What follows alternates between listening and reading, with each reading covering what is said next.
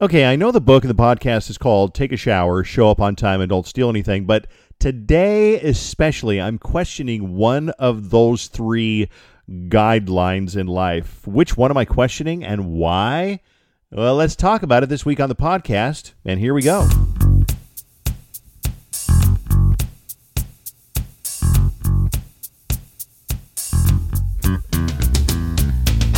You know, I realized years ago how important it is to take a shower before you come into work or before you go to church or before you're going to do anything and hang out with somebody. Um, uh, but uh, today I took a shower and I really didn't have a reason to. Uh, it's Sunday and I got up, I had coffee downstairs, worked on some show stuff, and uh, and then um, I came upstairs to take a shower. Why?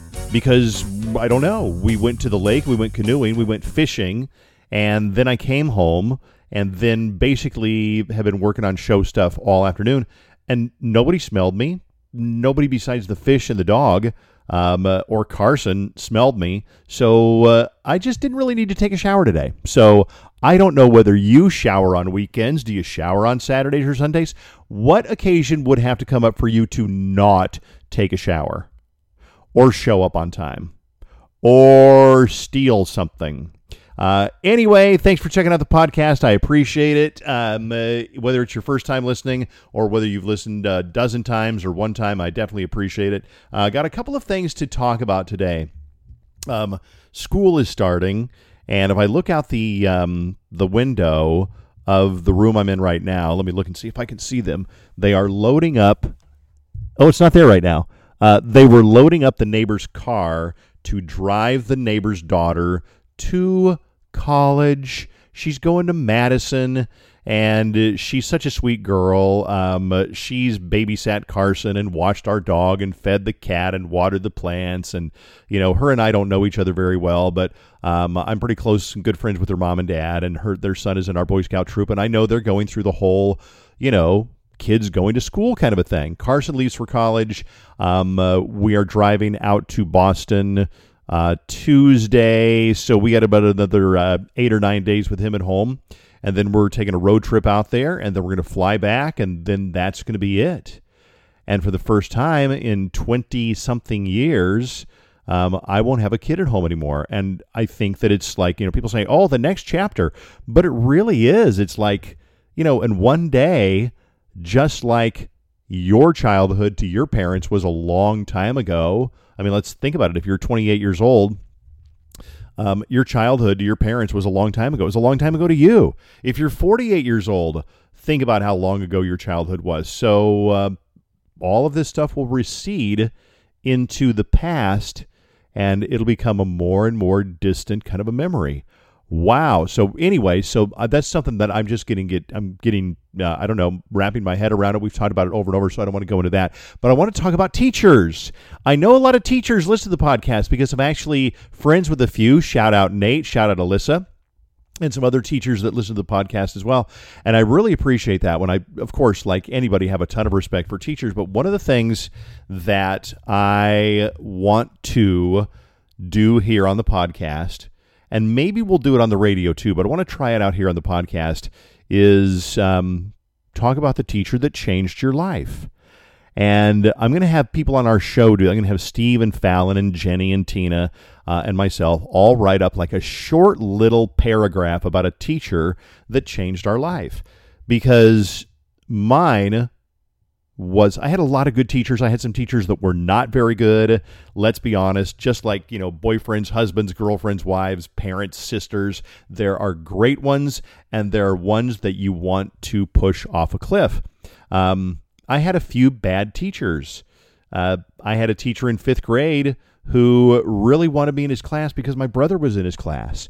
And he made arrangements that I would get to be in his class when I came into fifth grade. And he hated me right away because I was nothing like my brother. My brother was studious and smart and quiet and kind, and I was a little shit.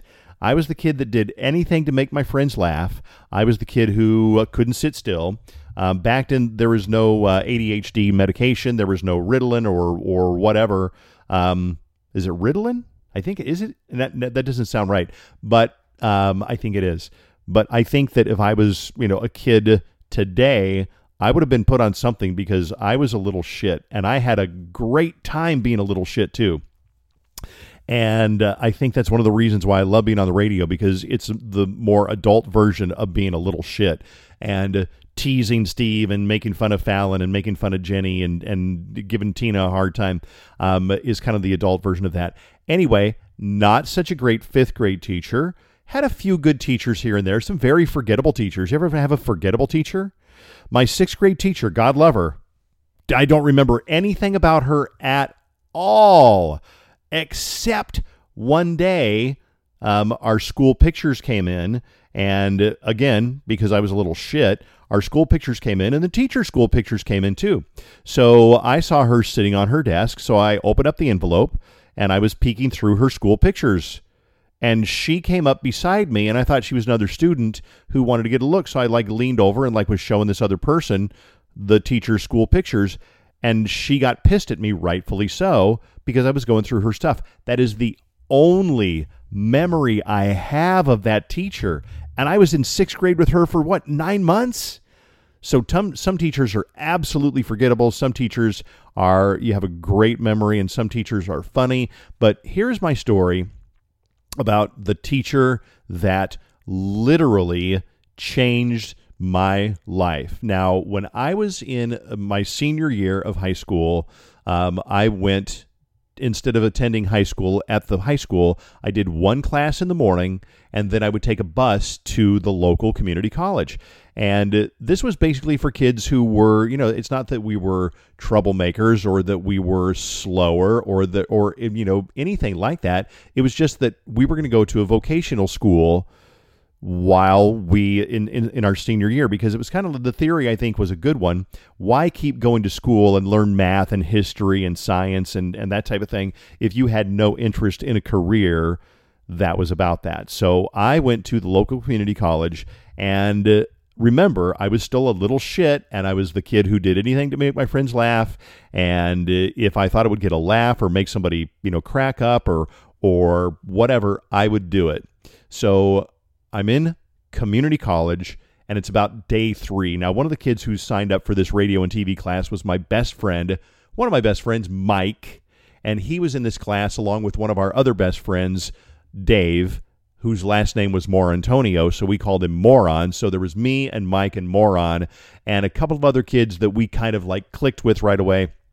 And we're busy screwing around in class and it's a regular classroom, not a radio studio, not a TV studio, just a regular classroom, and we're learning the basics of the Federal Communications Commission or some boring shit.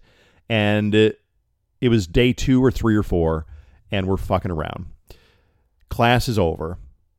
Don Dexter, the broadcasting teacher, who was probably 50, 45 or 50 at the time, very just cool laid back, smooth kind of a guy. Just never yelled. Very cool, very chill. Uh, hey, the four of you, stay after class for a little bit. We're like, oh shit. So all the other students leave, and this is the part where I wish I remembered exactly what he said because I don't, but I do remember that it changed my life and my outlook at that moment forever. Now, I'm going to try to remember about what he said. It was something along the lines of guys, high school is over. This, this is not high school. This is real life. You guys are adults now. D- the time to screw around is done. That's for high school kids. You're in college now. You don't screw around anymore because what you learn in this class and how you act in this class is going to affect the rest of your life. And it was words like that to that effect.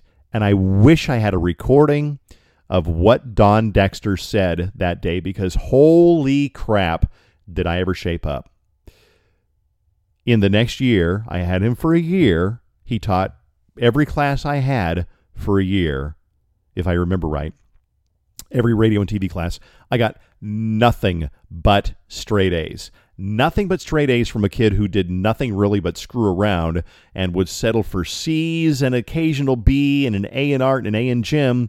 Um, I got nothing but straight A's in some pretty difficult classes that were like writing and research and and producing and recording and history and studying and audience surveys and all this stuff. Straight A's. My mom and dad were like, "Who is what?" And I was like, the, the National Honor Society said, hey, you're now eligible to be in the National Honor Society.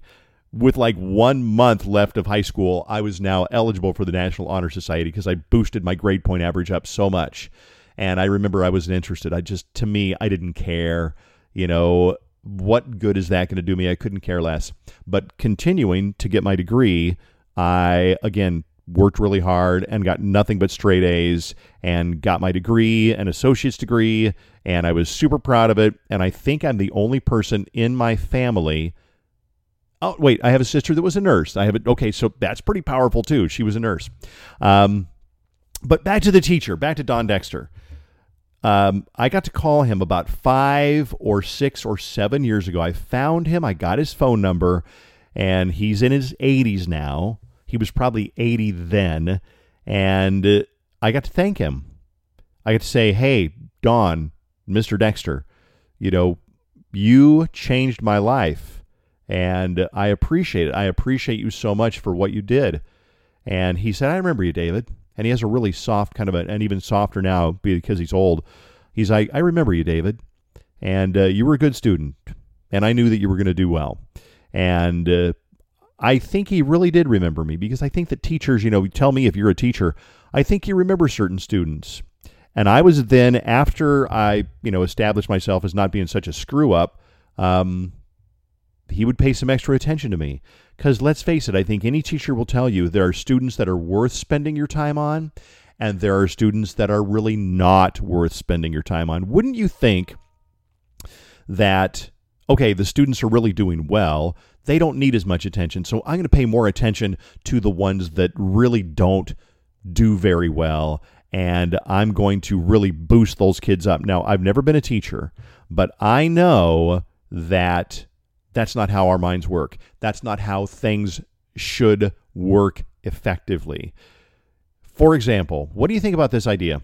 If you're a teacher you're going to pay attention and give extra attention to the kids who really do well because they're succeeding and they're the ones who it's going to make a difference. The ones who are fucking around and showing up late and blowing off their assignments, do you spend a lot of time with them? I'm going to say no. There's actually a theory in battle and I'm going to use a weird analogy. It's not an analogy, but it's actually a comparison. But there's a theory in battle that's super effective. Let's say that here we are, you and I are on the army on this side of the field, and on the other side is our enemy. And now we're going to charge that enemy.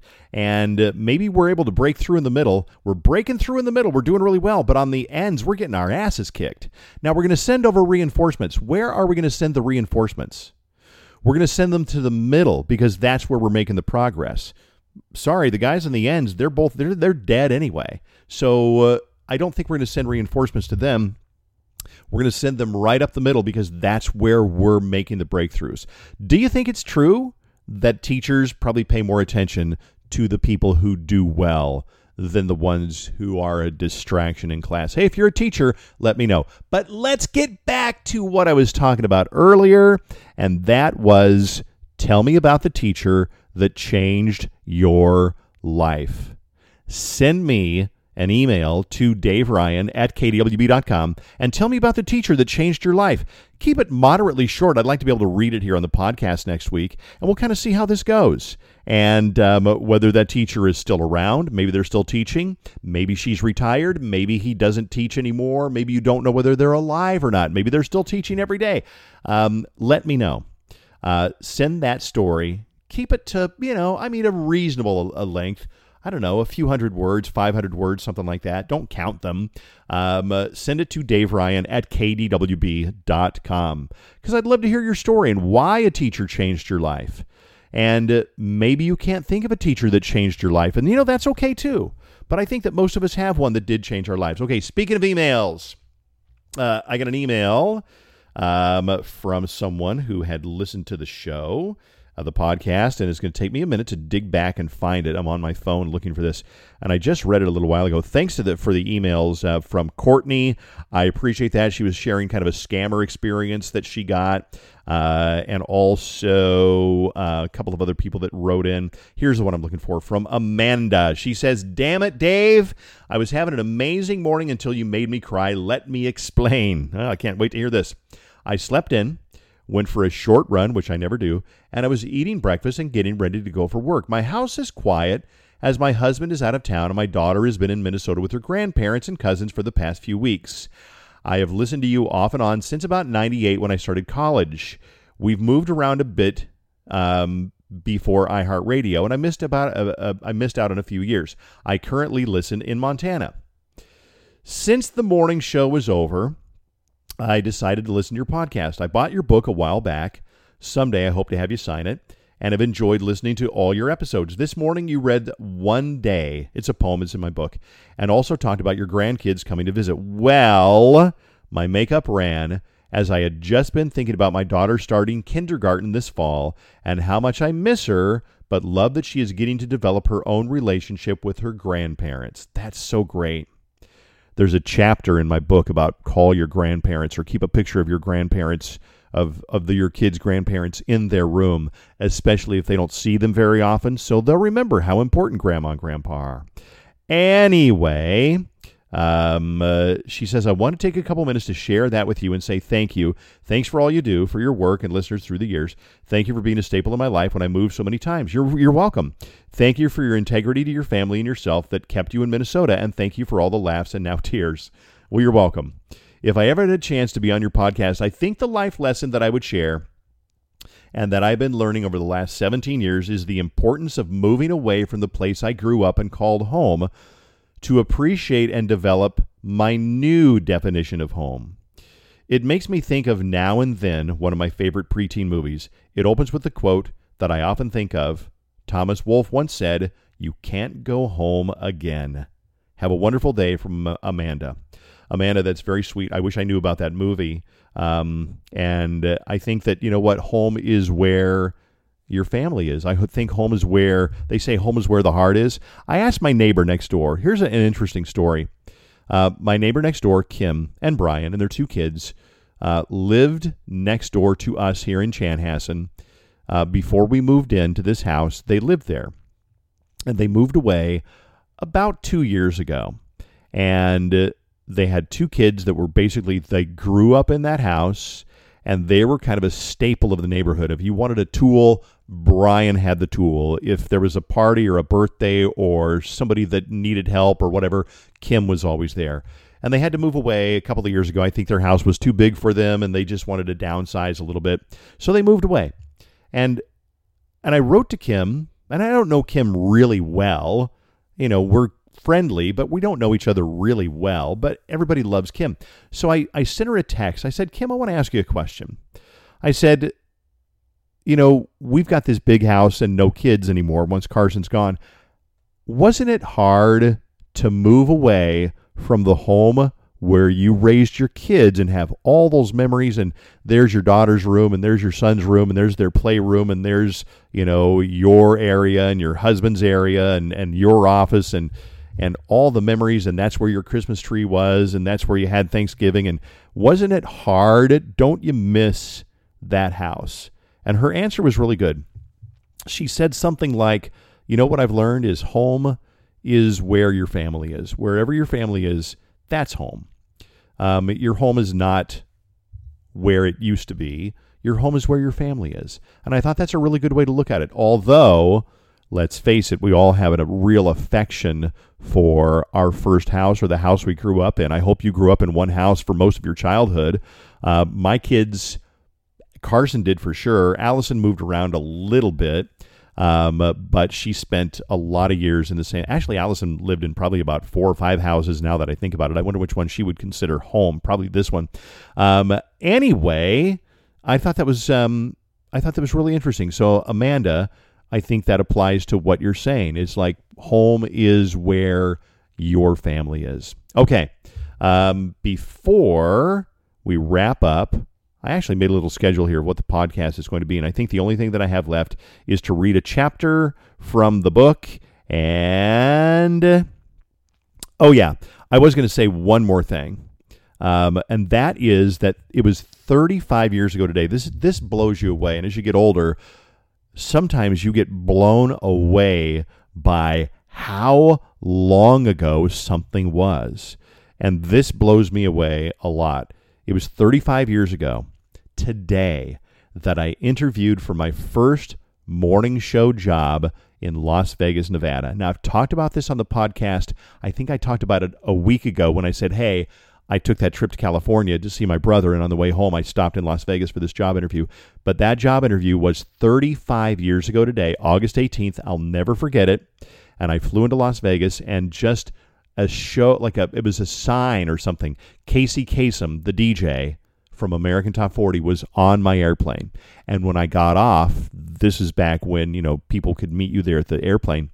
Um, the program director, the boss of this radio station, said, "Hey, good to meet you. Did you know Casey Kasem was on your flight?" I'm like, "Are you? No, I didn't know that. He must have been up in first class and got off first. But I thought that was a really good omen.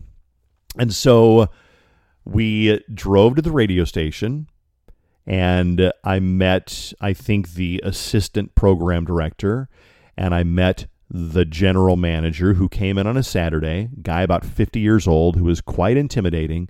But I remember he said something to me that I, I found embarrassing and flattering at the same time. He said, Oh, the girls are going to love you. And I, like I said, embarrassing and flattering. I was cute back then. Come on, what 21 year old isn't cute? Every 21 year old is cute, right? In one way or another. Um, and then we drove down the Las Vegas Strip, and holy shit, to a kid who'd never been to Las Vegas before. Um, I'd been to Denver, Colorado, and I'd been to Los Angeles the week before. I had never seen the ocean until a week before this trip to Las Vegas. So here I am driving down the Las Vegas Strip, and I was in awe. Holy crap. This was crazy. We went to lunch. I accepted the job. I flew home that night, the worst flight ever. It was turbulent, awful, dark, thunderstorm. Somebody threw up in the aisle next to me, and the flight attendants couldn't clean it up because they were buckled in their seats. And I we landed, and I uh, then started telling people I'm moving to Las Vegas, and it was just one of the headiest, most unreal experiences of my life to be like, I'm moving to Las Vegas. So Anyway, that was 35 years ago today. Why did I bring that up? I don't know because it means something to me and I want to share it with you. And by the way, thanks for letting me share these stories. And sometimes they're a little bit self indulgent and I don't mean them to be. But let me talk about chapter number 84 uh, in my book, Take a Shower, Show Up on Time, and Don't Steal Anything. This is one that I don't really think we've ever touched on on the podcast. I like this one. And it's kind of a, one of the less, it's like, you know, one of the chapters that I don't really talk about a lot. 84. A picture is worth 442 words. Wait, isn't it supposed to be a thousand words? Yeah, probably, but hear me out. I have tons of pictures of each of my four kids. I have hundreds of hours of videos of plays, concerts, dance recitals, ball games, and rides on the teacups at Disneyland. These pictures and videos reside happily in boxes buried under other boxes in the basement. Oh, sure, I'm glad I have them, but I, did I really need so many? Go to any kids event and you'll find a boatload of parents watching the entire thing through the lens of their cameras, or today, holding up their cell phones and watching. They're making sure they get every second of little Joshy taking a $50 camel ride at the zoo on a video they'll probably never watch again. Trust me, I've taken those videos too. I love my kids beyond compare. But there's no way I want to watch 20 minutes of them wobbling around on a camel ever. Even when they've grown and left for college, 30 seconds is more than enough to capture the moment. I've learned it's much better to be there live, soaking it all in. Watch your kids with your own eyes, not through a lens or the screen on your phone, and enjoy it as it happens. No video will ever be as powerful as you living the moment with your kid. I think that's really true. And I think that I take well, the problem now is we take so many pictures because we have a camera in our pocket all the time, a good one, and it gets loaded up with all these pictures. And then uh, I don't know how you save them, but everybody has a different way to save them. but sometimes they get lost in the shuffle.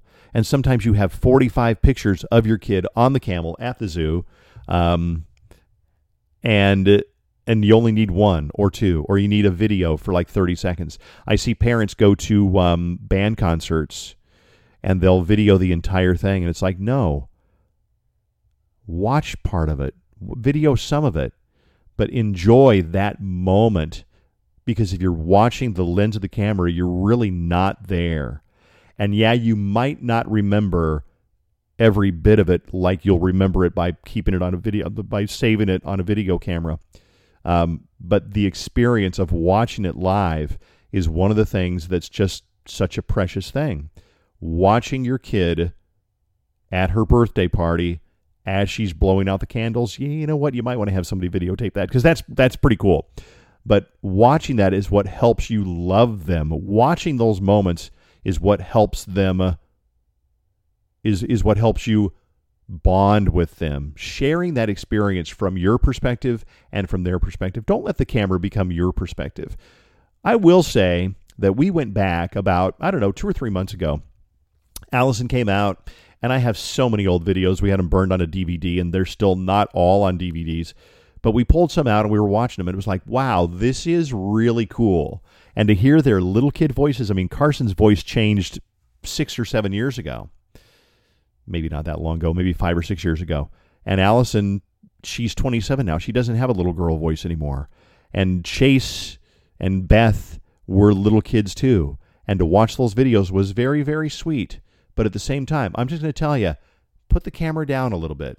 Just live that moment. It's such a precious few, I don't know, flashes of time. And if you're watching through a camera, you miss the joy of that moment. Hey, thanks for giving me some of your time today. I really appreciate it. Whether you're out on a run or whether you're working out or whatever you're doing, um, uh, or you're just laying around or whatever it is, thank you very much for listening to the podcast. Check out a couple of other really good podcasts Fallon's podcast, uh, Heartbroken. It's so good. Steve's podcast, Murder Monday, is so good also and Tina and Jenny have a podcast too about you know their lives. They're 26 or 27 and 29 years old, so they have a whole different perspective than I'm going to have on this podcast or Fallon or Steve, and they're all really good and uh, such lovely people. Those three or four, three, th- four people, uh, and thank you for checking out the podcast. The book is called Take a Shower, Show Up on Time, and Don't Steal Anything. Tell your friends about the podcast. If you're on the podcast app, scroll all the way down, down, down, down, down, down, down, and uh, leave a rating and a review. I would appreciate it. Um, uh, and then I think I said tell your friends about the podcast if they listen to the show. Um, our After the Show podcast is the Minnesota Goodbye. That's another one. Podcasting is the shit. I mean, they had a podcast convention in Florida not long ago, and there was like 3,000 people there, something like that. All right, wrapping it up. Have a great day, and thanks for listening. We'll see you next week on Take a Shower. Show up on time and don't steal anything.